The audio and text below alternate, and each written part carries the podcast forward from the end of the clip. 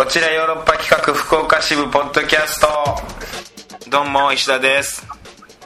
団長です。というわけでまた、えー電話をつないでの収録となります。はい。ご了承いただければと思います。よろしくお願いします。まあ僕はあの東京にいましてですね。はいはい。今神保町花月であの彼女の履歴書という舞台、えー福田天球さんの特別企画公演というのをねやってまして、えーはいはい役者と、えーそして芸人さんと一緒にこうね、えーアドリブ劇即興劇みたいなことをねやらせてもらってまして。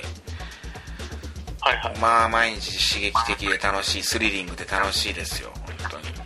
ほらいいですうねーん面白い。まあ芸人さんもねなんか本当にこう優しい方あーばかりなんでね。っていうかもう楽しいななんか。仲まあ先週も言ったよねこの話。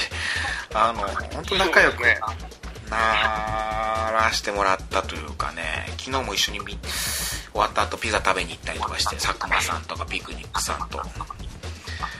そのピザ屋がやけにうまくてもう全部幸せじゃないですか。いやそうなのよ。ほんで本当中華行こうかみたいな。でも2日連続中華になるなみたいな言ってて。そので先々日何食ったかは知らんけど。これ昨日まあ佐久間さんとで喋ってね中華まあ中華しかないんだよねこの辺とか言ってて。まあ中華でもいいですよ。行きましょうよとかつって。まあそうだね、はい。中華でもいいか。2日連続くらいいっか。とか言ってて。でではそのまあ店だけ変えようかみたいな。うん。中華ジャンルは一緒だけど店だけ変えれば雰囲気違うよねみたいな。もうこの時点でも仲良さな感じ伝わるやろ。そうですね。でそこに入ろうとしたらその隣にちょうどねなんかこうピザみたいなのがあってパスタとか。こ「あこっちなんかいいんじゃないですか?」とかって言ってんでそこ入ってみたらそれがねビルの4階だったのだから店の雰囲気どんな感じかちょっと分かんなくて。えー大丈夫かなみたいな。でもピザ900円とかね。パスタ1000 1200円とかいろいろ書いてて。まあまあ普通ぐらいかとかつって。まあちょっと飲むっていう気分じゃなくてご飯食べたいなっていう気分だったから。まあちょっとここでもいいかっつって入ってみたらさうはい。そこがさ4階だったんだけどその4階入店に入った途端大にぎわいよ。あら。夜の10時前ぐらい10時過ぎぐらいかな。10時過ぎぐらいか。大にぎわい。ええと思ってさひ人いっぱいいるのよ、まあ、店も店内も広くてさうん。サラリーマンのスーツの男性やら女性やらがたくさんいてはあはでこれは絶対うまいに違いないなっつって。で席も空いてたんで通してもらってで3人でねピザとでパスタとみたいなの頼んだらさめちゃめちゃうまかったのこれが。案の定。あはい。でやっぱりなって。ほんでなんでこんなでも人にぎわってんだろうなっつって。で店員さんにさ最後帰り際にうんうんあの可愛い女性の店員さんだったんだけどさこれなんでこんなに人いっぱいなんですか、ま、毎日これこんだけ人いるんですか？って平日のね夜だしこの時間から。聞いたらさ神保町ってね出版社が多いんだって。本屋の街で。そうですね。うん本屋の街で。その集英社とか集英社講談社があるんだって。俺知らなかったんだけどさ。だから出版関係の人が毎日来るんだって。こしかもで出版関係の人がうん。でそらいろんなまあ雑誌にもよるかもわかんないけど食べ物のこう記事書いたりする人いるじゃん。ううんうん。だからだからまあ下の超えた人が絶対多いわけよ。はいはい。そんな人たちがあち集まる店なんてううまくないわけがないじゃん。ん。うんでもう大盛り上がりこれでさ最後さ店員さんにさ帰り際本当にもうエレベーターに乗ろうかっていうぐらいの時にさここで本当に一番のおすすめのメニュー何なんですかって聞いたのよ。帰り際に。帰り際。僕ら的にはやっぱピザとパスタを食べたからさピザですパスタですみたいなこうよっしゃええの食べたなっていう感じでいけるかなと思ったらさその店員さんの答えがさ「女の子よこのみ店の一番のおすすめ何ですか?」って聞いたらさ「肉の塊です」って答えてさ。メニューにどこにもない肉の塊なんてメニューにもなかったはずなんだけど裏メニューなのかその店員さん用語でそれがなんか呼んでるのかわからんステーキのことなのかちょっとわかんないんだけど。儲けたんかどうかもいやわからんけど。わからんね芸人さんでさえ絶句するしかなかったっていうツッコミさえもできなかったっていうね。帰りのエレベーターの中で必ずまた明日明後日も来ようねみたいな。いつかまた来ようねみたいな、あまあ、そんな風な楽しく過ごしてるって感じですよ毎夜もビックスぐらいもおっさんが仲良くしてるだけの話また聞かされましたね。恐怖の。うんあとさ今日は今日で知り合いがねはい。こうあの森影シャツの、えー森影真由美さんってあのデザイナーのね方奥さんの方なんだけど、があの玉坂こう神保町花月に来てるっていうんで終演後にじゃあちょっとごご飯でもどうですかって誘われていただいて。はあ、で森影さんは見てなかったんだけどこう行ったのよ僕。あ。の、はあじゃあじゃあつって今日は行こうと思って、えーそしたらさ森影さんは森影さんであのー他の方お友達と一緒にご飯食べてて僕森影さんと、まあ、家族というか旦那さんと一緒なのかなとかと思ってそういう勝手にね想像して行ったら、うん。あのーお友達のデザイナーさんがいらっしゃって初対面でご挨拶する感じになっちゃってさ、それがこう2人とも女えっ、と森影さんとあと女性が2人いたんだけどその2人がさまあデザイナーの方でとにかくおしゃれなのようん。なるほど。ビビったよあのねお年はねあのお一人は、えー50歳って言ってたかな。でもとっても50歳に見えないよ。綺麗な。47にしか見えない。いやえー、46に。いやちょっと迷ったわ俺も。すぐ言えばよかったんだけど。ラスナーの放り込んだから。わかんのそうだよ。うんいやそんなことはいいのよはい。んでさまあ綺麗本当にねあのー樋口かな子さんをちょっとこう丸丸みを帯びた感じみたいほう。なうん綺麗な方ですよでもう一人は、えー僕と同い年36歳の女性でこれもまた本当おしゃれな可愛らしい感じのでお二人ともこうアパレル関係のデザイナーをされてるっていう方でさほう。でさ話してたんだけどさ話の途中でさうん。あの発覚したんだけどそのお二方森影さんが違くてそのデザイナーのお二方が二人ともさうん。バツイチでさはええー、と思ってさもうなかなかこうバツイチの女性ってあのお僕知り合いでいなかったからで話聞いてるとその50歳の方はちょっと前にずいぶん前にねこう別れたらしいんだけどその36歳のバツイチの方はえー離婚届出したのが2ヶ月前みたいな。キンキンっすね。キンキンなんだよしかも結婚して半年で別れたっつってわあ、あかんやつや。付き合って2年。結婚して半年。でしかも別れたのが2ヶ月前っていう。もう止まらなくてさその人のマシンガントークが。もう旦那の悪口が。元旦那か。もうあかん。もう聞いてられ。いやでもめちゃくちゃ面白かった。本当に。すごかった。まあどうしようもない旦元旦那がねどうしようもない人だったらしいのよねただその人自分でも言ってたんだけどさそのどうしようもない夫っていう話をすることによって結局はその人を選んだのは自分なわけだからうん。自分がどうしようもないんだなっていうふうにやっぱ思うんだってまあ、それはそうでしょうな。うん、だからそこが本当にねだだから悪口を言ってるんだけど結局は自分に返ってきてるから悪口にもならないんだみたいな。なんかねそれも面白かったよその話も。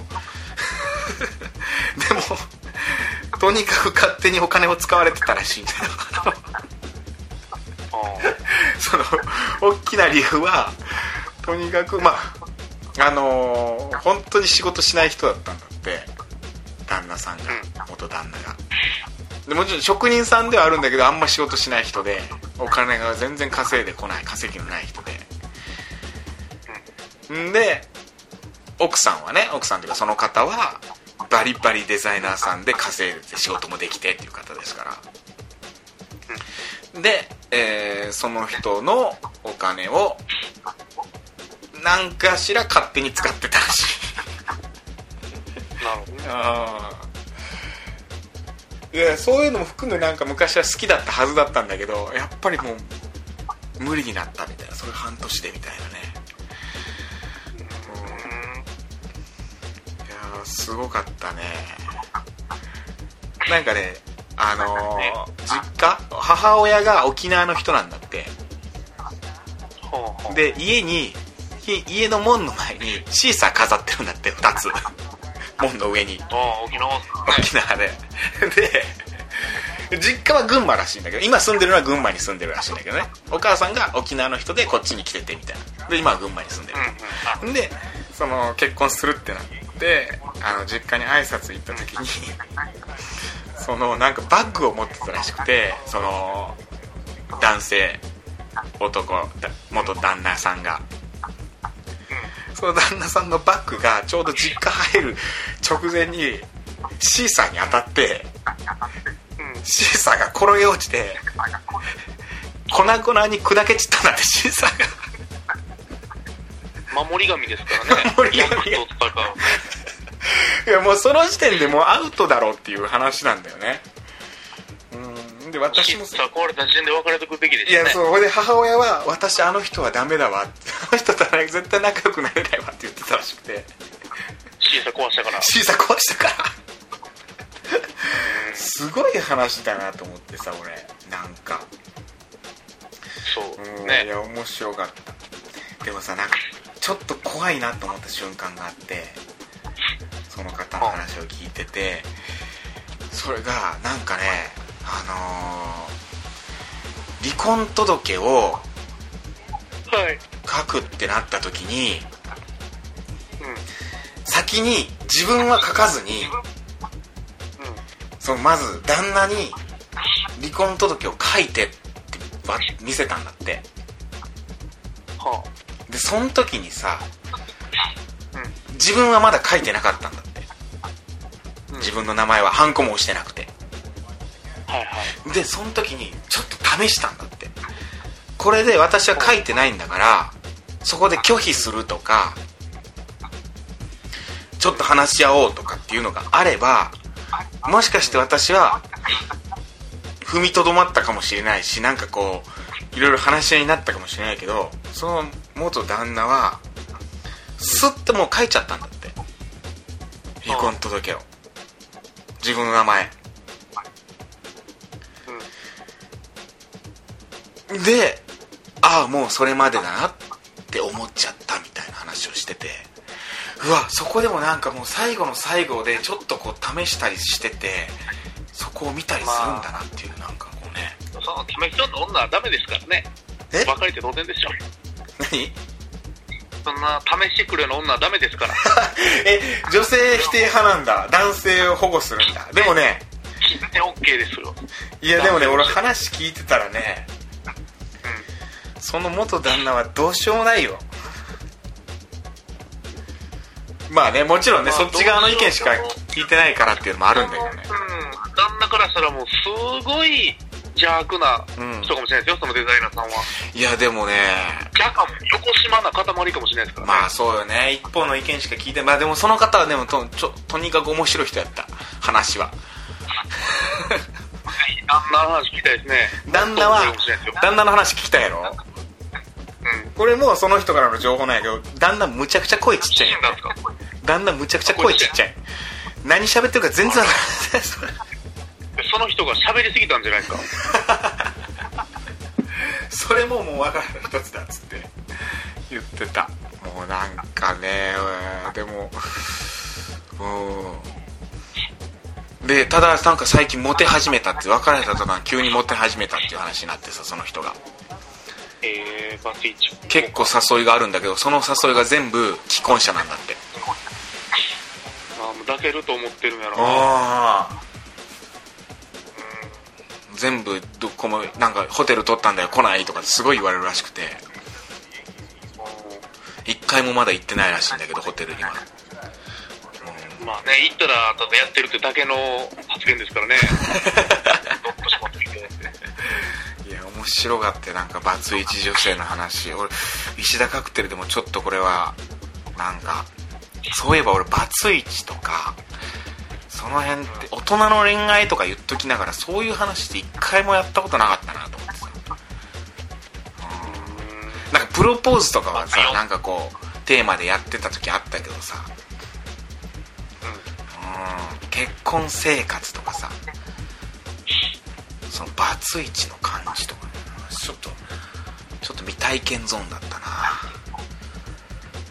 あーとはいえね。結婚しないですからねそうなのよ。とはいえなんかうちのメンバーも今もううちのメンバーでいうとね結構な3人か既婚者。いますからね。バツつくかもしれないですしね。ちょっとするといやいやメンバーで。それは縁起悪いけど。いや本当にねまあ何があるか分からんからね人生。うんまあ行きますか。そうですね。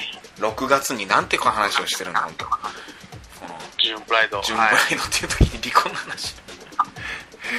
えー、カクテル恋愛相談室。はい。えー今週トークテーマは、えー同窓会。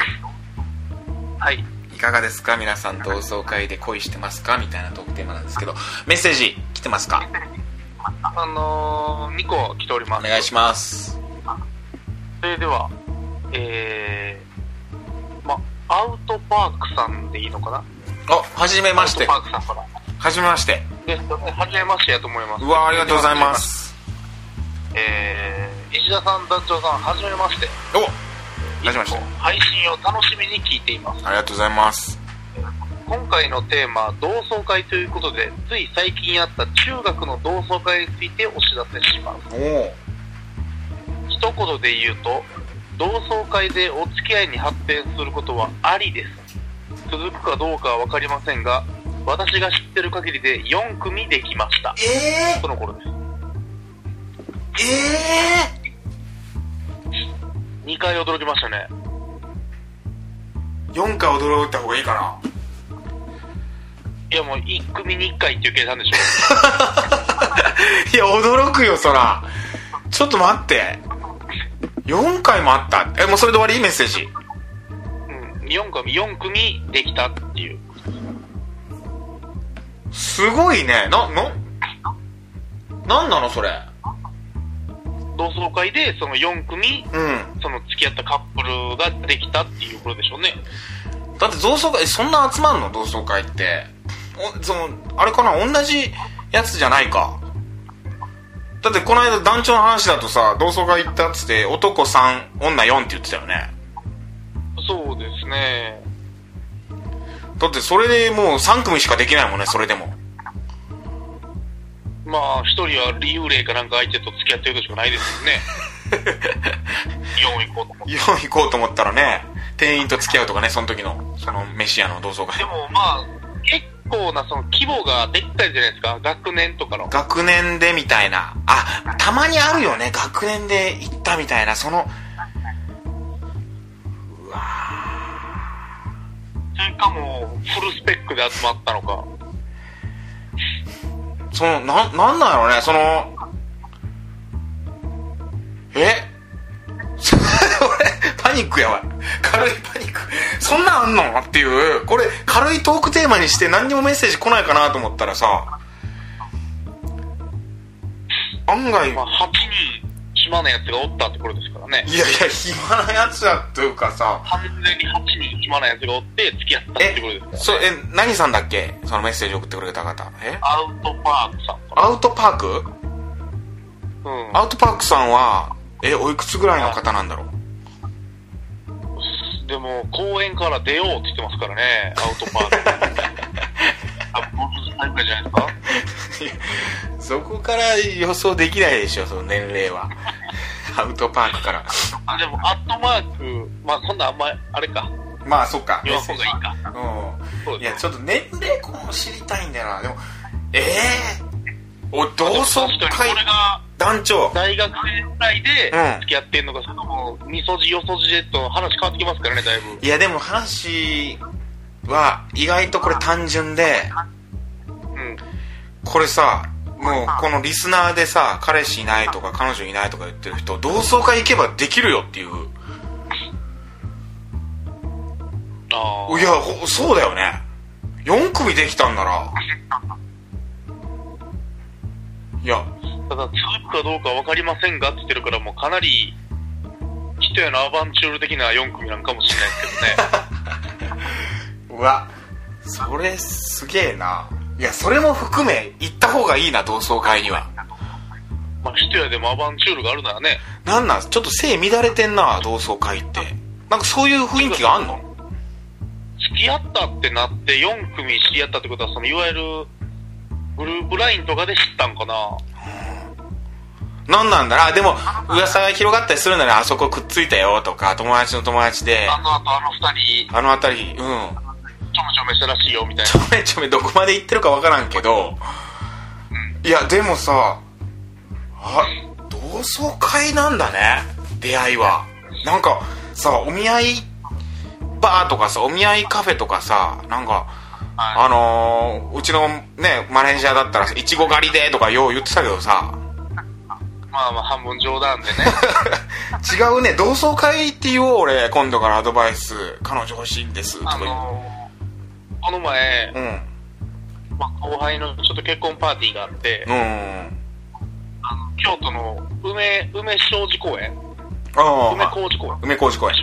梅小路公園。まあそこでやってて、行っうんたところで、うん。どうやらお見合いパーティーみたいなのやってて、ああ別でねはい。うん。で、男性の方はこちらへみたいな感じの、おおお SL 広場みたいなところをこう一緒に歩いてるみたいな、ええ目撃したんや。雰囲気やったんですけど。うんうん。あの、まあ女性結構可愛い子もいたんですけど、はいはいはい。男性がもう全員ほんまお通夜の後みたいな顔してて、えー。始まったばっかりなのか、それともあの、京都水族館を一緒に回った後なのかわかんないんですけど、ちょっとね、うん。あれを見てる限り、いちご狩りでもなんでも、マチコン系は、ちょっとやばいぞっていう。じゃあ逆にさマチコン系に嵐みたいな感じでさイケイケで行ったらさモテるっていう可能性あるってこと？かもしれないです。なんか、ほんと一人、うん。ちょっと太めで、うん。見た目も正直そんななんですけど、うん。一番こう、なんか、わーって喋ってるやつのところに4、5人女子が集まってたから。う、わーなるほど他のなんか本当優しそうな気のいい人らは、なんか男子同士でちょっとくっついてしまったり、ちょっあと静かやとアプローチしていかんと無理やなっていう空気があったんで。でも、同窓会やったらもうそんなん関係なく全員ある程度知っててん、そうだろうね。そこの今ある程度他人になってるから、ちょうどいいんでしょうね。そういうことだよね。初めましてじゃなくて久しぶりだね。元気だったから入ってでしかもあの時どうだったね？こうだったね。そう。共通の話題が絶対にあるから。あ、って。で絶対今どうしてるの？とかっていうなるわけよね。そうそう。で、ちょっと開放的な夏のビギニみたいな状態になってるから、うわ！もう同窓会なんだ。団これは長もう同窓会です。どうやら。団長同窓会だね。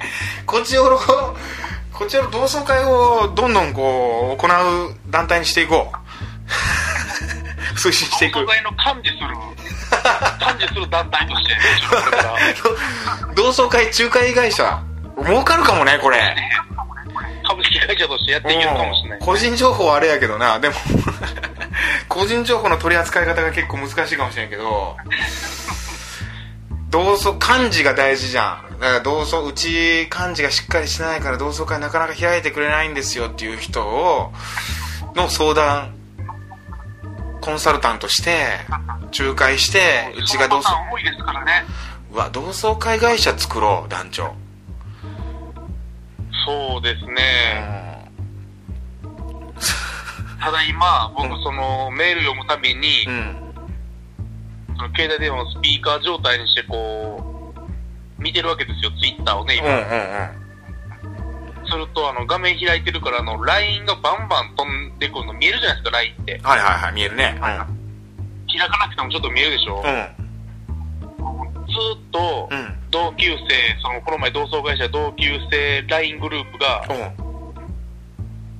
あのー、自転車欲しいっていう話で200件ぐらい今、盛 LINE り来てて。盛、り上がってる。盛り上がってて、今すぐグループ抜けたいなって今思ってます、僕。うわもうもうそれやん盛り上がってもってるんやろそれ。自転車欲しいで32歳が盛り上がりますかね。いやもう付き合うんじゃない？そのそのうち誰か。もう団長だけやでそんなん言ってんの。そんなん言ってんの？うん。今もう見えたわなんかその感じが。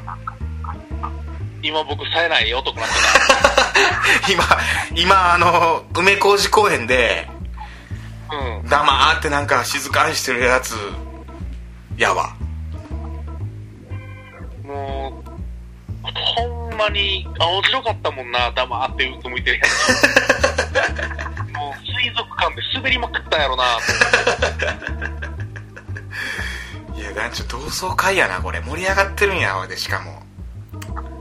LINE グループ狂ったみたいに、い絶対誰か付き合うやんその中でやもうその、兵庫の尼崎って地方のチャリンコ屋の話でずっとなってますからね。うわ盛り上がってるやんもうなんか盛り上がってるし、僕は盛り下がってますよ。それを見せられてる。いやいや団長これは同窓会ですよどうやらはい。あのね、もう一件もう一件メールが来ております。ありがとうございますあの、トレハロースかあ来た来たありがとうございますはい、あのね、同窓会行ってないでしょもう先に言うときますよ。うんうんあの、闇が広がってます。え嘘同窓会行ったことあんのか？じゃなはイリジャーさん、男女さん、こんにちは。いこんにちはえー今週のトークテーマ、同窓会ですが、えー実は、一度だけ高校の時のクラス会に参加したことがあります。おおしかも、高校の時に付き合っていた彼女のクラスも隣で同窓会をしており、遭遇してしまいました。おお遠目から彼女を見ていて、とても人生楽しいオーラが出ていたので、不快な気持ちにさせたら悪いと思い、話しかけなかったのですが、幸せそうで何よりでした。僕は飲めないお酒を飲み、大量にゲロを吐き、途中退席しましたが、いい思い出です。かわいえーそ PS、さすがにこのテーマではこれぐらいのエピソードしか出てきませんでした。すいません。最近暑くなってきましたね。う 一番一番いいですよ。一番良かった今までの中で。なんか切な。闇広がりまくるでしょ。いやなんか切なかったな。何させたらあかんと思いながら幸せそうな彼女を見て酒飲んでゲロ吐いて終わった話で。うわ悲しい。なんかなんだろう。本当短編小説になりそうなまあもうこれで完全に帰結してもうてますけどね。なんか大江健三郎のなんかこう若い頃の小説になりそうな。なんかそんぐらいのなんかこううわー学生時代の。え大学ぐらいやったってことかな。もう大学卒業してまあまだ若いもんねトレハロスさんって。本当若いですから。あー話しかけりゃよかったのにな。お久しぶりやなみたいな感じで。たまたまだって同窓会してたわけでしょ向こうも別のクラスでみたいな。そうですね。そら一緒になってもいいでしょうよ。おおみたいに。それが多分そういう風に多分学年の幹事とかが一斉にやったタイプなんかないやそうかもわらからんね。そのクラスとかが仲良くてみたいなね。ん。でも多分同じ店で多分みたいな感じでやったんでしょう。仲良かったりしたからみたいなことあるもんね。隣のクラスでとか。まあわかんないけど。ちょっと結構学年同窓会多いみたいですからね。高校とかは。切ないなぁ。切ないパターン。で絶対そこでまたカップルもいっぱいできてるやろうけどそれトラロースにはもう知る由もないっていう感じでもん。投げろ入ってるから。知りましもないですし、LINE グループもトレアロースは絶対入ってないし、ゲロ入って終わってますから。でも LINE グループでちょうど多分今、あの時トレアロースゲロ入ってたなって LINE グループで盛り上がってると思います。そこのグループに入ってないよねトラロースはもちろんトレアロースは入ってないですね。あいつゲロ入ってたなで盛り上がってる電波の、電波のデブと3人のグループしか多分入ってない。うわかわいそうかわいそうやわいやトレハロースくんあのー、同窓会負けずにもう一回行ってみよう。これは。あのー、いや、高校じゃなくて、やっぱ、高校は彼女の思い出があるから、小中じゃないですか、やっぱり。ね。近すぎるわ高校はね。そうそう。若いし、まだ、ドレハさんは。小中で行こう。小中行ってみよう。もう一回。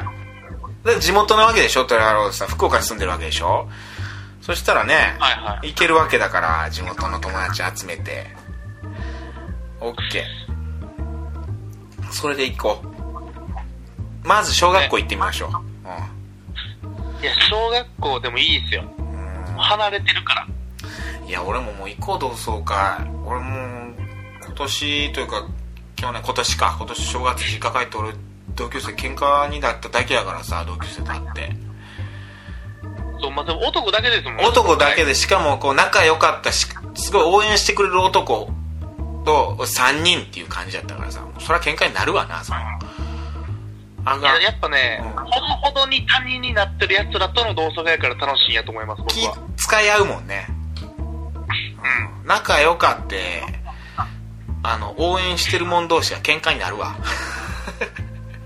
仲いいから。仲いいからもうでも久しぶりに会ってるからもう腹立ってしょうがないみたいななんかで中もう小学校中学校から知ってるやつだったりするからもう腹立ってくるんだよなほいでそいつのことも分かってるしなるほど。でしかも久しぶりに会ったのに昔から知ってる感じで話したりするからなんかこうズケズケ言っちゃうんやろねほいでうん。なるほど。で最近のこと知らんのにズケズケ言っちゃって。知ったように言うから。知ったようにまあ俺もぼ自分も僕も含めそうなんだけど。でもう喧嘩になるだけっていう。まあ仲直りしましたけど仲直りしたからこんだけ言えるんだけどね今。はい。頑張っておりますけどね彼らも。そうなんですよ。いや同窓会開きますこれ。でちゃんと女子も呼びますし。あのそれが大事ですね。うん。そうですよなるほど。行きましょうか来週のトークテーマ。はい。いやもう同窓会これ引き続きで行きたい感じはあるんだけど。でももう来週やっぱ結婚だね。あのもうその先ですか？付き合っちゃうとそのも先う。先行こうよ。だって僕だから今日バツイチの話とかを聞いちゃってさ離婚に至る経緯とかさその辺の話を聞いたからさやっぱ結婚？例えばさ付き合ってその人2年で結婚して半年で別れた同棲もしてたって言ってたかなうん。付き合ってどれぐらいで結婚するもんですかっていうのを聞きたいなるほどねうん。長くてもあかんし、短くてもね、おかしくなりたいし。今既婚者の方はですねあのメッセージね以前くれたカン君さんとか人妻さんですしなるほど。あの付き合ってどれぐらいで結婚したんですかっていうのを聞きたいですね。なるほど。あとトレハロースさんは理想の結婚相手を教えてほしいね。条件。結婚相手の条件ね。条件ね。これは聞きたいですね。うん。それを聞いた上でうんどういう風にねこうリスナーさん反応するかっていうのを見たいんだけどいや結婚ですよ。団長の結婚はどうなの？願望ですか？そう。あと結婚式よく出てるよね団長って。同級生の結婚式まあがとか。年齢的にね、最近ちょっと多いなっていう多いでしょうよ。感じ。いや、幸せそうやなとは思いますけどね、見てて。で妹も結婚したでしょ最近。妹も結婚しましたし、今年だっけ？去年だっけ？去年になります去かね。年か。今年の頭かな。今年じゃん。ねそれだ親戚ももうほとんど結婚しますよ。あいとことかも。ちっちゃい子とかは除けば、もう成人してる親戚は全員結婚してるかな。えああやばいね変人みたい変人みたいな扱いになるわけでしょ僕だけでしょ。あいつ変人なんだな何なんだろうねこの結婚してないこの迫害を受ける感じありますね。それはでも結婚してない自分が単純に自意識を持ってるだけなのかないやでもなんか、そんな風に欠陥商品やなみたいな空気出してきますよ。アウトレット感。でもバツイチになったらもうさらになんか良かったりするわけでしょモテるとかって言うもんねバテンシャンったら多分ね、古着っていう感じになるんかな。古着？古着？すげえ人気出ますよね。古着いい表現だねなんかこう、ね、おしゃれな感じに着こなすぜみたいな感じになるけど、そういうことか。僕らほんま欠陥のアウトレット品やから、アウトレット品か。すげえわかりやすいね団長。あら、僕はアウトレットって本書こうかな、じゃ 歌歌歌にしようラップ。僕アウトレット。あ。泣ける。まあじゃあ来週トークテーマ結婚ということで、結婚に踏み切った経緯とか、その辺をちょっとじっくり聞かせてほしいですねリスナーの方々どこで覚悟を決めるのか知りたい。知りたい男のやつ聞きたいな。どのタイミングで覚悟を決めるのか。いや知りたい何にも決まらんわ結婚なんか無理やわね。無理頑張っていかんと。頑張っていきましょう本当はい。はいという感じで今週は以上ですねはいところでまた来週も聞いていただければと思いますさよならさよなら。Love FM Podcast. ラブ f m のホームページではポッドキャストを配信中スマートフォンやオーディオプレイヤーを使えばいつでもどこでもラブ f m が楽しめますラブ FM.co.jp にアクセスしてくださいね Love FM Podcast.